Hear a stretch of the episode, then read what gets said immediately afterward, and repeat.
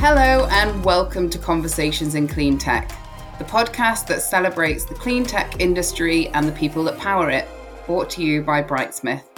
I'm your host, Jenny Gladman, and for this fourth season, I'll be interviewing leaders, forward thinkers, and entrepreneurs from around the world to explore the opportunities, challenges, and rewards of working in clean tech, and more specifically within hydrogen.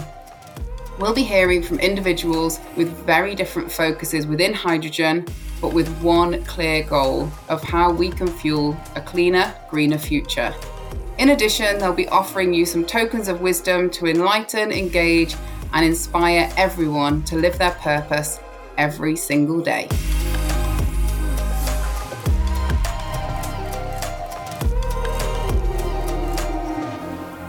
So, what a way to kick off season four of Conversations in Clean Tech. Today's guest is a rising star in the world of hydrogen. She's passionate, she's determined, she is on a mission to make the world a better place, and I think has been since she was pretty young.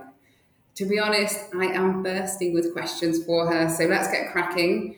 It is with great excitement I welcome Vaitea Cowan, the co founder of Enapter, to Conversations in Clean Tech. Welcome. Hi, Jenny. It's a pleasure to be here too. Amazing. So, um, I think context for everyone, this conversation has been a very long time coming. Uh, we planned it in 2021, and then fate had other ideas. Um, Vaitea and the Enapter team went on to win an incredible award, which um, had her slightly busy, I think is safe to say. And I went and had a baby, and just coming back from that. So we've um, we've both had an interesting, very exciting, and, and productive year. Um, but we will go into that later on. But for now, I'm going to hand over to Vaitea if you want to give a bit of an introduction who you are, what your background is, and who Enapter are. Yeah, absolutely. Well, thank you so much for having us, Jenny. And yes, absolutely. Congratulations to you. Congratulations to us. Um, I'm so glad we are making this happen today. So, um, yeah, Enapter. This is a green rocket ship that uh, we've been uh, launching for the last, um, yeah, close to five years now. And we are on a mission to make green hydrogen affordable and accessible for everyone because green hydrogen is this alternative fuel that can replace fossil fuels and significantly reduce our CO2 emissions. So, we are a team now of yeah 250 colleagues working from berlin from pisa. We're building a mass production site in northwest of germany and we have our roots in thailand and still some offices there. So our, our team is young and, and highly motivated in making a big difference because we really want to build this world where fossil fuels are no longer used and green hydrogen is that fuel that can power our industries as well as our mobility sector, heating and cooling, and then, of course, our power sector too. So, big ambition, and we are on our way. Amazing.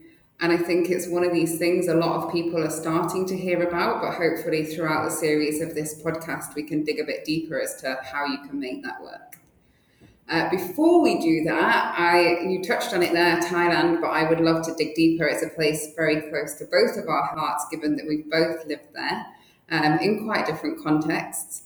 But tell me about the origins and how Thailand was kind of the the birthplace of Enapter, or at least the inspiration for, um, and what you were doing there. It is. Um, so our story begins in the mountains of Chiang Mai. So this is northern Thailand, beautiful place, beautiful nature, people, food, and culture. And actually, the story begins with my two co-founders, Sebastian and Jan. And Sebastian had this vision of living self-sufficiently and having a home that is energy independent. As guests in Thailand, he wanted to build a home that only used renewable energy sources. And for sure, solar energy was a no brainer. But then the question came about okay, well, hmm, energy storage. How do I keep my lights on throughout rainy season and during the evening? What are some options for long term seasonal storage? And batteries, of course, came up, and the home uses batteries. But batteries for long term storage may not be the ideal solution. and using diesel generators or any fossil fuel type were completely out of the question. That was eliminated from the get go. So there was this um, this burning desire to have zero CO2 emission, no carbon footprint in the Phi Suea house, which is the name of this home in Chiang Mai.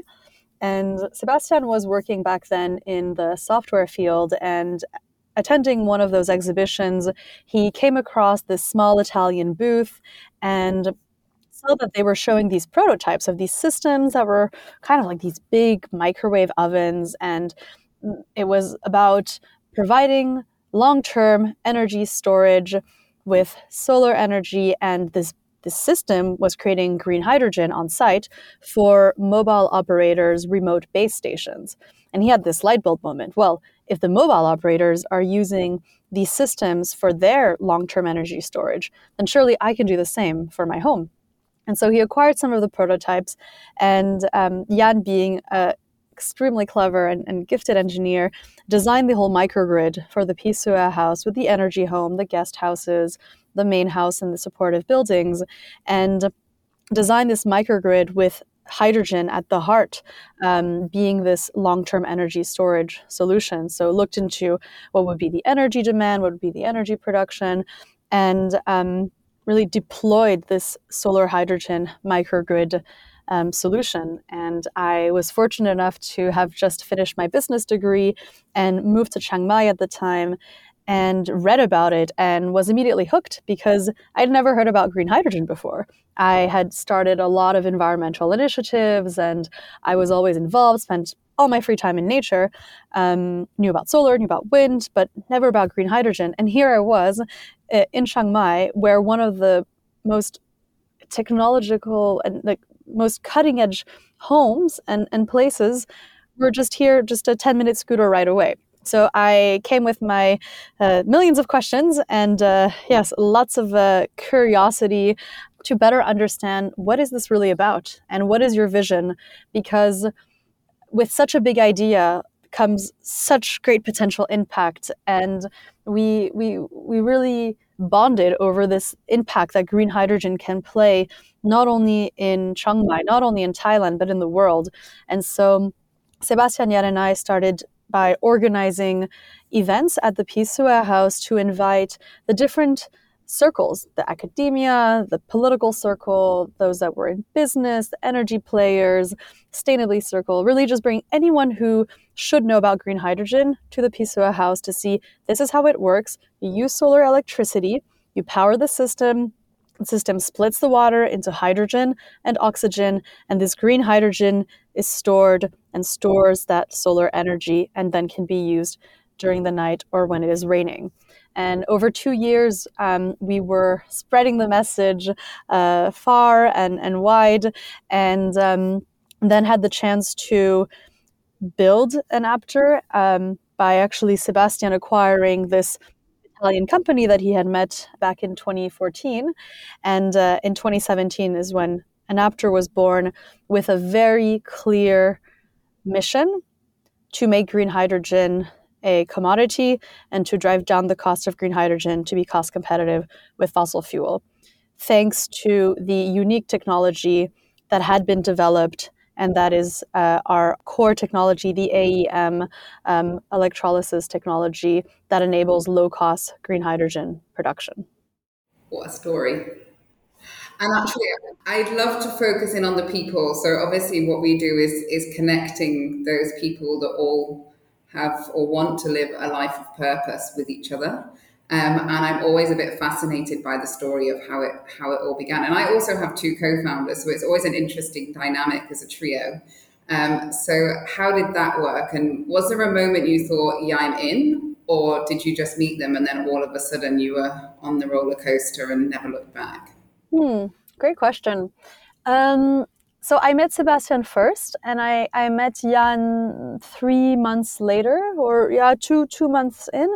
And um, I think Sebastian and I are, are both um, dreamers to a certain extent, and uh, we we both really have these these these big ideas that sometimes have no head, no tail, but this um, sense of purpose and and this this vision that somehow we'll make it possible and we'll make it work you know? And and i think this this really this like creative impulse to just try it out because someone has to do it and we're going to give it a shot and and you know this this no fear of failure this let's just take risks. So um we i think we, we really um yeah got along very very well. Um and uh, and then meeting Jan was also this breath of fresh air because he is very um, grounded and very, very logical and rational and um, could always make sure that the, the, wild ideas that came from Sebastian um, uh, could also be realized. And um, I think that the three of us really came together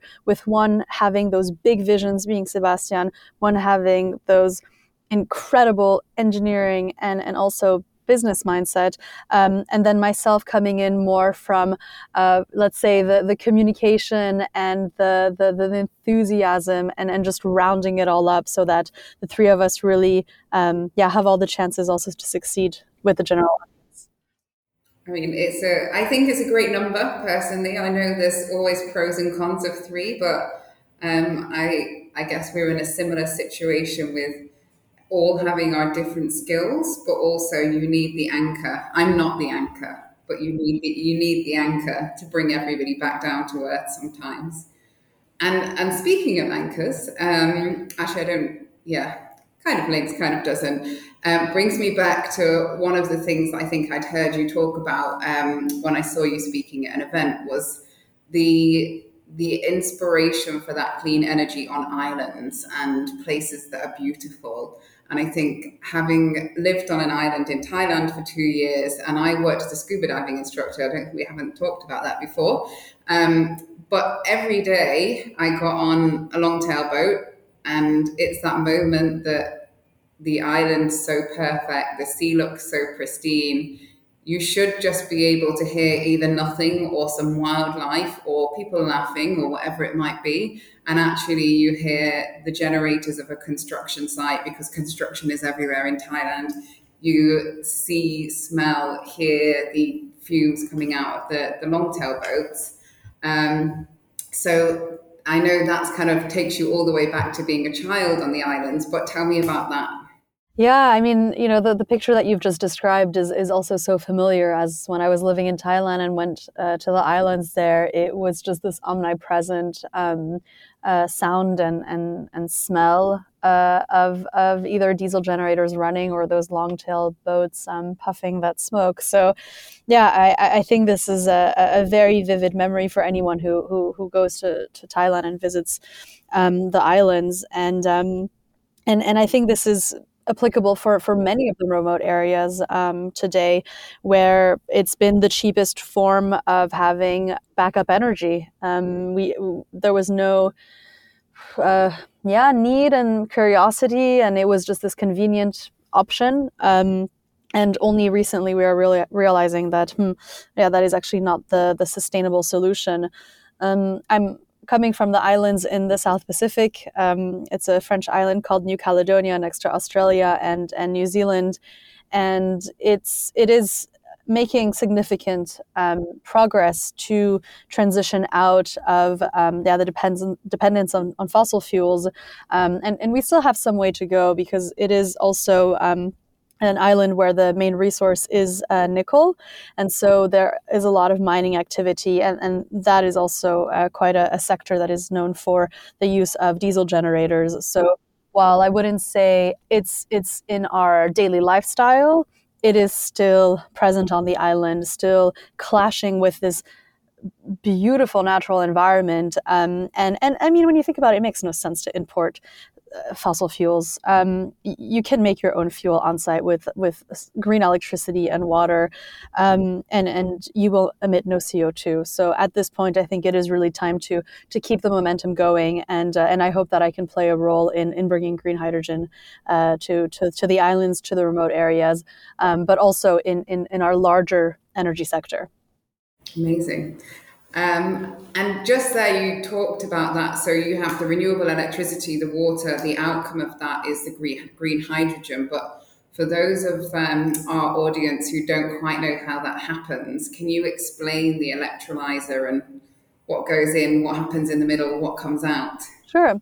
Yeah, happy to, to explain it in a in a, in a simple way, um, and and and maybe some of us might also remember this experiment that we had in school um, uh, on electrolysis, where we had a, um, a, cup of water with some salt in it, and then we had a battery, and then we connected the plus and the minus, put it in the water.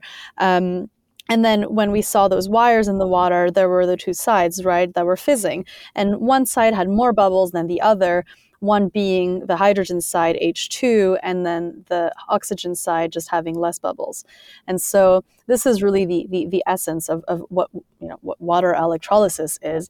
And so what we want to do and what we are doing is that we are now taking the school class experiment and doing reproducing this at a much larger scale so that you know these bubbles can actually become a fuel that we use in planes. And so what our systems are doing is that um, they are they look like a microwave today, so they're about the size of a microwave. And inside of this, let's call it the microwave, there is a there is a stack, and this stack is about the size of a of a rugby ball. And so this is in the stack is where the, the magic is happening. And so what's going on is that you will have um, electricity coming in, and you will also have water coming in. Those are the two inputs that are required to create green hydrogen. And so then the electricity and the water are going into the stack. And then in the stack, there's this electrochemical reaction that takes place where within our stacks, we have these cells. And in the cell, there's a membrane, which is where the separation of the two gases is taking place. So there will be the, the water coming in, the electricity coming in, the reaction taking place at the membrane, and then the hydrogen and the oxygen being separated and one goes on one side, the other one goes on the other side.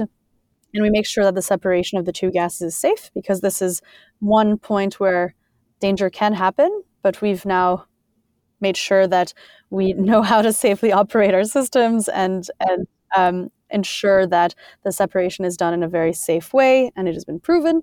And then the oxygen is released because it is oxygen, and then the hydrogen is stored in a tank or it is used immediately depending on what the use case is.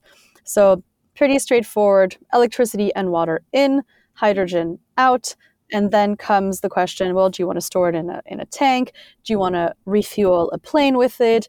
Do you want to burn it to create heat or, to, or do you want to transform it into another fuel? You have a multitude uh, of options of what you can do with green hydrogen, which really makes this a um, decarbonization molecule. Amazing explanation. uh, one other question, just on that, I think a lot of people hear hydrogen and then a lot of people hear green hydrogen. Um, but can you explain to them why green hydrogen really is the only solution and why it's the only guaranteed clean solution for the future? Or maybe actually, what's the difference between blue, green, and gray? Absolutely. Um, so, green hydrogen is um, actually not green, right? Hydrogen is a colorless gas. Um, so it is, is, it is a way to think about um, hydrogen having no negative environmental impact. So I think the key takeaway here when we have these different colors is is the color, but also what is the carbon footprint? What is the greenhouse gas foot, footprint for each of these different colors? And green hydrogen emits no CO2, emits no methane, it is made through the use of green electricity, be that wind or solar electricity, and through the use of, of water. So you split water into hydrogen and oxygen, that emits no CO2, no methane. It is the only sustainable way forward and the only sustainable color of hydrogen because it is renewable. It has no negative emissions. When we look at the other colors of hydrogen, they are not made from solar and wind and water. They are coming from fossil fuels. And I mean, you know, this already is kind of the problem, right? Is that we are still using fossil fuels, and and, and fuels, um, everyone knows that uh, actually they're even more expensive today, right, than uh, green electricity. So just letting like not focusing on the cost yet but just looking into just the essence of what it is it's relying on fossil fuels. So hmm, okay. That's one point. And uh, so gray hydrogen is usually made through the process process of steam methane reformation. And what it's doing is that it's basically blasting steam to um, to separate um, the hydrogen from the methane, and then they extract the, the, the hydrogen. But you can imagine all types of um, uh, of emissions taking place here: methane, CO two, um, and and the whole process of even just like extracting the fossil fuels in the first place. And it's just dirty. and blue is this way of making it sound a little better, because in theory, one would capture the CO2 emissions from this process. However, there's a lot of, you know, big question marks here being, well, we've been talking, or you've been talking about this for the last 15 years. Hmm, are any of these plants really running? Is blue hydrogen really a thing? Is this something that some industries are hiding behind? Um, so basically, it's pretty clear, right? Blue and gray depend on fossil fuels green doesn't. Which direction do we want to go into? It's pretty obvious. To repair our planet, we need to use renewables. Exactly. And a lot of the other things that are sort of dependent on this need that supply of green hydrogen. Um, a lot of the fuel cell companies out there, one of their main limiting factors is just a lack of supply of green hydrogen. And I think um, somebody explained your model, or I think actually I listened to you explain your model before about the kind of PC versus supercomputer. And you know, electrolyzers aren't new. It's not something that was created five years ago. They've been around forever, but more often than not, they're gigantic and they take a really long time to build, and it's hard to move them around. And there's lots of different limiting factors. Whereas, as you said, yours is a microwave, but it's also stackable, so you can you know, increase the, um, the power, if you will, um, by, by stacking them. And as such, it means that there's a, a greater increase in supply of green hydrogen and these other kind of methods that we've got for decarbonizing the planet actually become more and more viable. Um, so, how long is that going to take? When are we going to get there? Yeah, I mean, great, great recap on, on, on how we are, are scaling up, and and and we really believe that this is the, the quickest way to to drive down the cost of green hydrogen to build electrolyzers as products and not projects, because a product can be mass produced, it can be scaled up, and um, it is much quicker in terms of, of producing and, and installing, and, and even in terms of maintenance. Um, because imagine in one of these gigantic systems, if one thing in the gigantic system fails, then the whole thing shuts down. Whereas if you have a lot of modular units, then actually you would just shut down whatever's not working, but the it just produces at a lower quantity. So lots of advantages, um, especially in terms of speed and cost, because then you also, when you go into mass production, benefit from economies of scale. So that in terms of the timeline, we are confident that within this decade, we reach a price point for green hydrogen to be cost competitive with fossil fuels. Um, and this is really the, the, the, nothing can stop us at this, at this time. Um, and uh, we, we, we know that we can get there uh, with our AEM electrolyzer technology. Hey, well, I can't wait.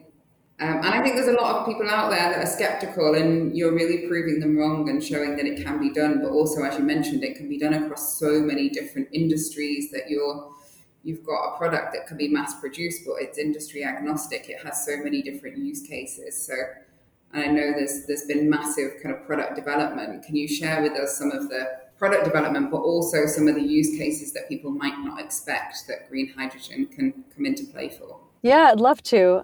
I mean, from a product development perspective, you know, when we look at the early days of Enapter, um, yeah, the product has definitely evolved. It's become more compact, um, uh, better performance, uh, lower in cost, lighter as well. Weight is also quite important terms of installing it, you know, shipping it around to, to, to its final destination.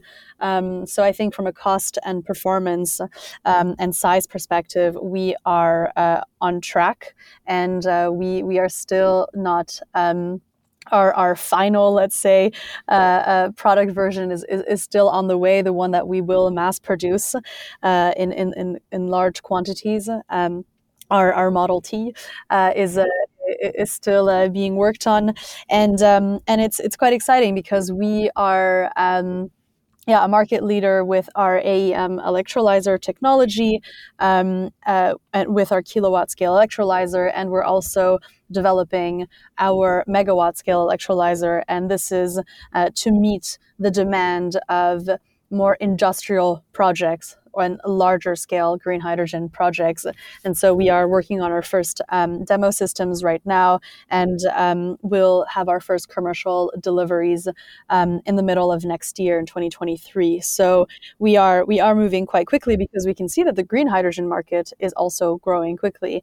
And while our kilowatt scale electrolyzer is agnostic to any sector and any project, um, we are also making our moves towards the much larger applications, um, which I'd be happy to, to tell you more about. So, um, when we are looking into the, the, the, larger applications for, for green hydrogen, there will be um, yeah demand in terms of grid balancing, right? Because with more renewable electricity being installed, the the our, our current existing grid also needs to be able to to take in that uh, green electricity. And so instead of wasting it we need to be able to plug in those electrolyzers so that they're generating green hydrogen on site that then can be used either for storage or for other usage.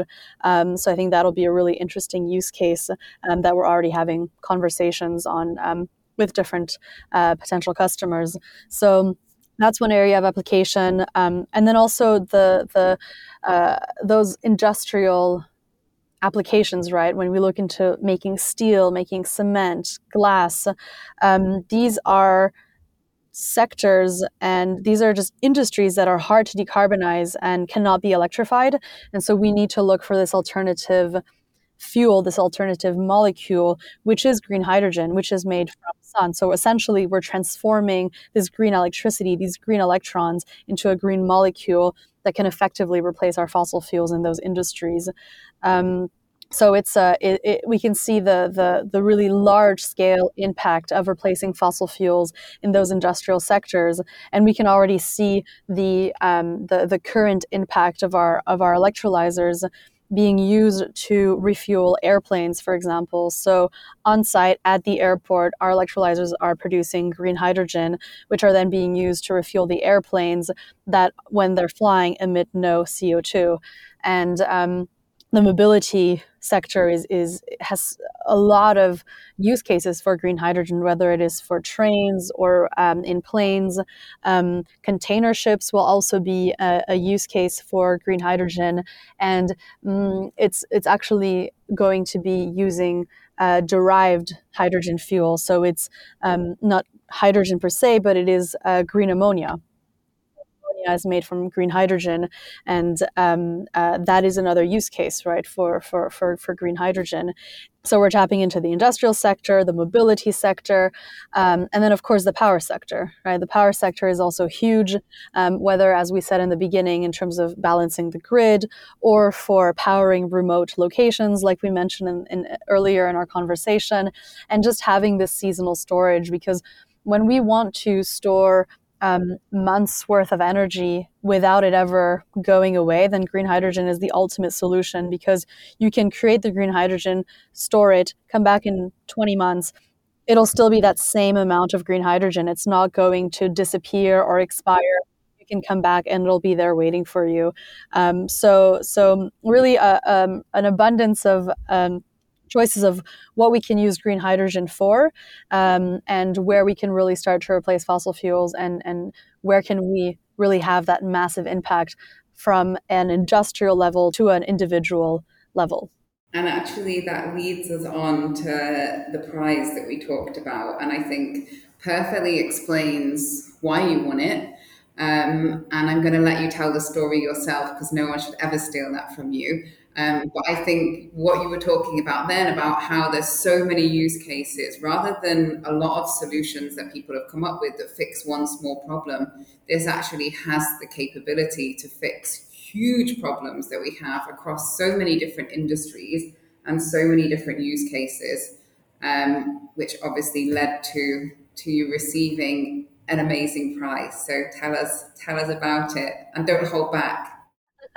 no, I, I won't. And, and and just to make the suspense last a little longer, um, I, I think it's also important to to to, to mention that um, I am a full believer in green hydrogen, but I'm also grounded in, in, in the reality that it is not the silver bullet solution that in order to repair our planet, it will be a, a diversity of solutions that already exist today um, uh, that will really support us in transitioning away from from fossil fuels um, and and also to just make certain uh, practices more efficient or enabling people to to switch to m- more sustainable practices and behaviors. And so you know it's really like the like our, our, our own diet right? We need um, a healthy and diverse um, uh, nutrition. And it's a similar idea here. It will be a, um, a diverse collection of solutions that will help us repair planet. And so, to, to talk about the prize, uh, we were the inaugural winner of uh, the Earthshot Prize, which is a, a prize that was launched uh, last year by uh, the Royal Foundation, and we had the the chance to to to be yeah named um, winner by by Emma Watson uh, shortly after. Um, the Duke and Duchess of Cambridge had made their appearance, and it was such a, a beautiful opportunity to bring green hydrogen um, to such a, a, a big stage to not only recognize the potential for green hydrogen to replace fossil fuels, but also to recognize the potential of Enapter to be this solution that is um, worth scaling and worth noticing.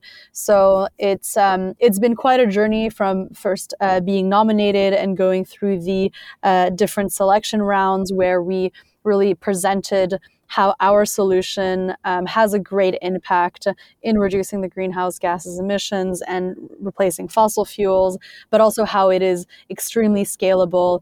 Um, and uh, and how we have the, the the right team and, and the right um, yeah approach to making green hydrogen a, a commodity. Um, so yes, it was in uh, October uh, 2021 we, we we learned that we were the winners, and it's been such a, a a fantastic experience to meet the other finalists as well. Uh, because the Earthshot Prize is really about uh, not just fixing our climate, which is our category, um, but is also about um, cleaning our air and protecting our environment, um, as well as uh, building a waste free world and protecting our oceans. So it's really tackling those big themes that we have yeah, that we we've not been, let's say, uh, quick enough in, um, in, in really uh, in, in having change and, and solutions and shedding light on those solutions because I think. Um, what the Earthshot Prize has done is, is shed light on solutions and entrepreneurs and showing what are people doing and, and what are those solutions out there because we can do this, right? It, it is not a moonshot, it is an earth shot. We have the ambition and we have the solutions to repair our planet and we must come together to do this because it will only be through international collaboration and cooperation that we can um, yeah tackle this this this this big challenge and it's the greatest opportunity we've ever had, right? Um, so uh, we had the chance to to to meet each other uh, at uh, COP26 uh, in November last year, and also had the chance to to to meet the Duke and Duchess themselves, and also the um, uh, Prince Charles and the Duchess of Cornwall. So those were pretty uh, unreal moments to have the chance to, to meet such individuals who were personally very invested and very curious in, in learning more about us and learning more about our solutions, wanting to know how can they support us even more, and then having the chance to, to be introduced to uh, the Global Alliance and their founding members, um, having the chance to, to, to tell Michael Bloomberg about our technology, meeting Bill Gates and telling him about our approach to scaling green hydrogen, um, meeting meeting several heads of states as well in uh, at COP26. So it was um, a lot of exposure and a lot of support. And since we've won the Earthshot Prize, we've continued to receive support uh, to scale our AEM electrolyzer. I mean, it must have been incredible and one of those moments that you're not quite sure it's real till it's finished. Yeah. Yeah, absolutely. It's you, you. You wake up and pinch yourself, asking yourself if you're still dreaming. oh, fact, that was my next question. Any other pinch me moments? So you stole it from me. that must be the one. But but anything else along the way that you've thought, wow, we, we are really turning a corner and people are recognizing what we're doing. Yeah, I, I think you know the morning after meeting um, Prince William and before meeting Bill Gates, um, I received yeah, right. Even that, you could probably just stop there. It was fine. and so we're just going to sprinkle a little like a plus one in there. Um, I received an email inviting me to to give a, a TED talk on green hydrogen on their global stage in Vancouver. So that was a pinch me moment because it was did I just meet the Duke and Duchess of Cambridge and am I now just being invited to give a TED talk on green hydrogen? This is wild and I'm so thankful that we have this team that is really this this this firepower uh, behind behind Enapter and that is you know making all of these accomplishments and technological advancements possible. I mean, that's super exciting. And actually, I'm not going to lie, I have seen that that's coming out very soon. And actually, it comes out before this episode of the podcast will. So for our audience, it is the last day of August, but you'll be, be listening to this in a couple of months' time. So I wish you every, uh, well, all the best with the launch of the TED Talk. I'm sure it's going to be incredible. I'm, I'm excited. Thanks. um, so, moving on to kind of you and where that sits with you and your career, one of the statements that I read about Enapter, which I'm sure is, is certainly something that you've been at the heart of, was act with urgency, opt for simplicity, and insist on transparency. I mean, that, wouldn't that be great if that was just how the world operated? Um, but has that been really hard to stick to? Yeah, I mean, th- so those are our principles um, urgency, simplicity, and transparency. And they are extremely helpful in, in times of decisions and tough decisions to fall back on them, to catch ourselves being like, oh, are we making things too complicated? Yeah, probably. Let's make it simple. But they are hard to adopt on a on a on a day to day basis. Um, I think there's always this awareness of urgency versus importancy or urgent and important. Um, I think this is, you know, keeping that in mind and just being like, okay, it's urgent, but this is important. So how do you prioritize it? So I think that's something that we need to be mindful about. Um, and I think the transparency bit is also something that we try to do as much as we can. Um, but there are also some things that cannot be as transparent as we want them to be. Um, they cannot be as simple as we want them to be, and they're not going as fast as we want them to be. But uh, I, I, think it does give us this this northern star in, in how we operate on a day to day basis, especially with a team size uh, that has grown from 11 to 250 unfortunately we cannot talk to everyone every day and and try to infuse certain practices. And so those have been principles that have really helped us to row in the same direction at the same speed to our best uh, yeah uh, trying our best. No I, I like that. And i think with anything with principles with values you know as long as it remains there there's always going to be a deviation. And the quick well I was going to say the bigger you grow, but also the quicker you grow, the harder it is to keep everybody doing that of rowing in the same direction and continuously seeing that end goal and the mission and the purpose of why you're there. But it sounds like those principles kind of keep that flowing and you hope it's kind of top down, but also bottom up with with everyone feeling like they're part of the same same mission. Yeah, absolutely. I mean, I think at the end of the day, you know, when when when when we look at each other and, at Enapter, um, I think we have over 18 different nationalities. Um, you know, the, the age range is from 18 to I think 75, and uh, we have that common denominator, right? We are making a positive impact. We want to make a positive impact. We are driven to replace fossil fuels, and nothing will stop us. Um, and then there's a million of other, other differences, but that is the one thing that really ties us together and, and keeps us going um, because there is uh, there's a lot to do, but uh, we we still wake up every day with that same burning desire. And I'm actually planning another series of the podcast about why diverse teams are more powerful. So that's a whole other episode, and maybe you can come back. yeah, diversity is is super important you know um like i mean in terms of creativity and just cognitive diversity is is huge as well could not agree more yeah it will be coming soon and it's one that we always end up touching on in other episodes but Um, I think it warrants its own season. So when the time is right, I'll be coming back to you. And actually, focusing now on you, and I think one of the things we like to do in this podcast is to talk about the person themselves and not just the company behind the person or the mission. So, like, what motivates you? What keeps you on track when things get tough? I guess what motivates me really is yeah this this this impact that we can have um, and and the agency that I know we have by developing a solution that can replace fossil fuels.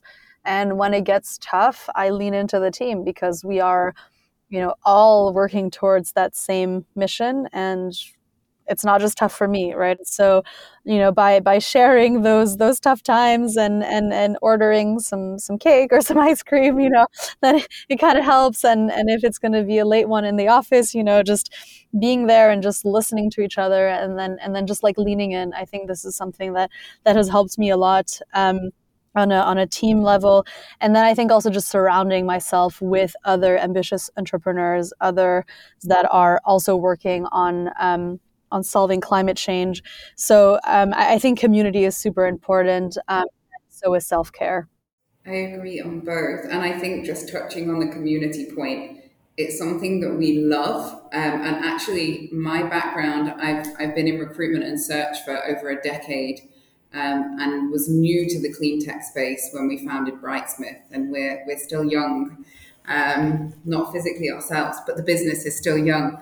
And the, the most overwhelming thing for me was the sense of community when I joined the sector. Um, and I'm someone that says it how it is, and I'm not afraid to kind of show vulnerability. So, actually, the first thing I did in the space was to connect with people and explain that I didn't know enough and that I wanted to learn more. And I love learning, and the kind of geek in me really grasped that and decided I was going to go all out. Now, I can't know the intricacies of every single little bit, but that was the aim.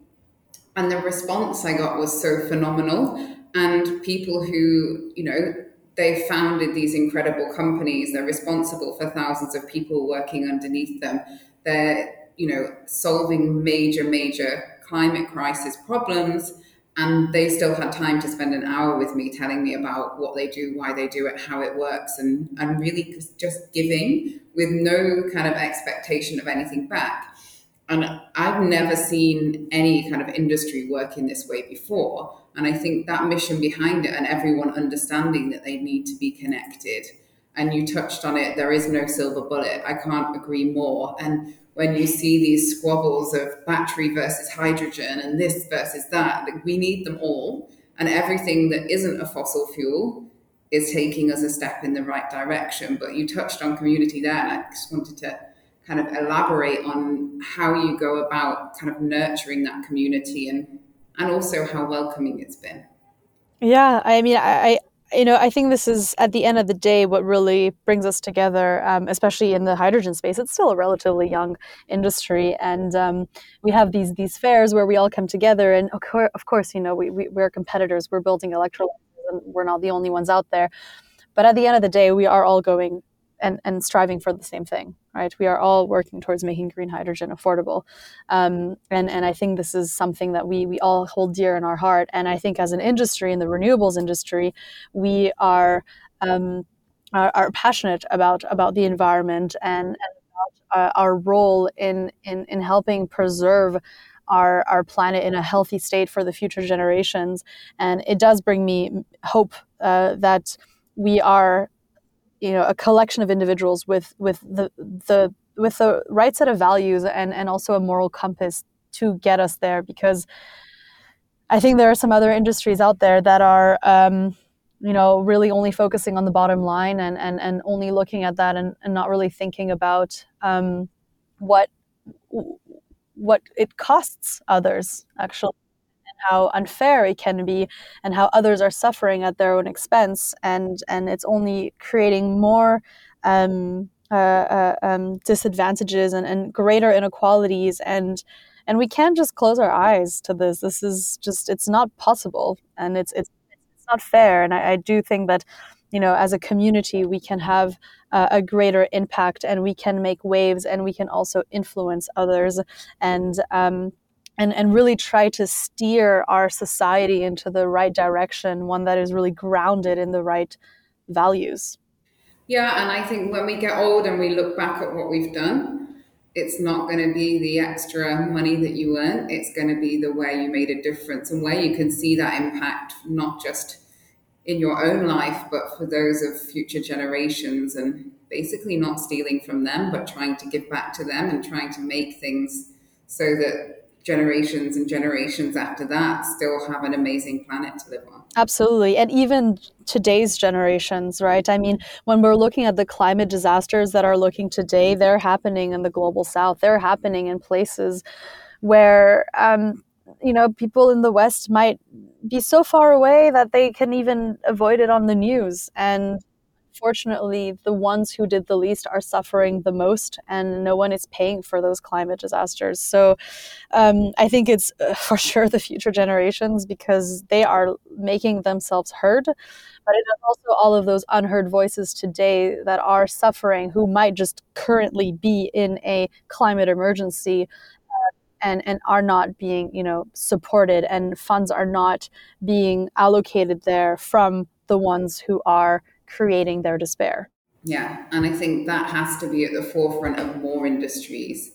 Um, and again, I don't want to divert, divulge too far and, and end up on a totally different tangent, but I think you're right. You know, those people who are doing a great thing need to stick together and, and make their voices louder by being a collection of voices. Um, but also, it would be great to see some of those industries that are all about the bottom line, not just having a set of goals that they kind of have on their website to make themselves feel better, but really starting to live by by their missions that they're setting out. Absolutely. I mean, it's just we cannot just we cannot keep getting these statements of oh we're investing this amount. It's like okay, well have you compared how much you invested on other activities?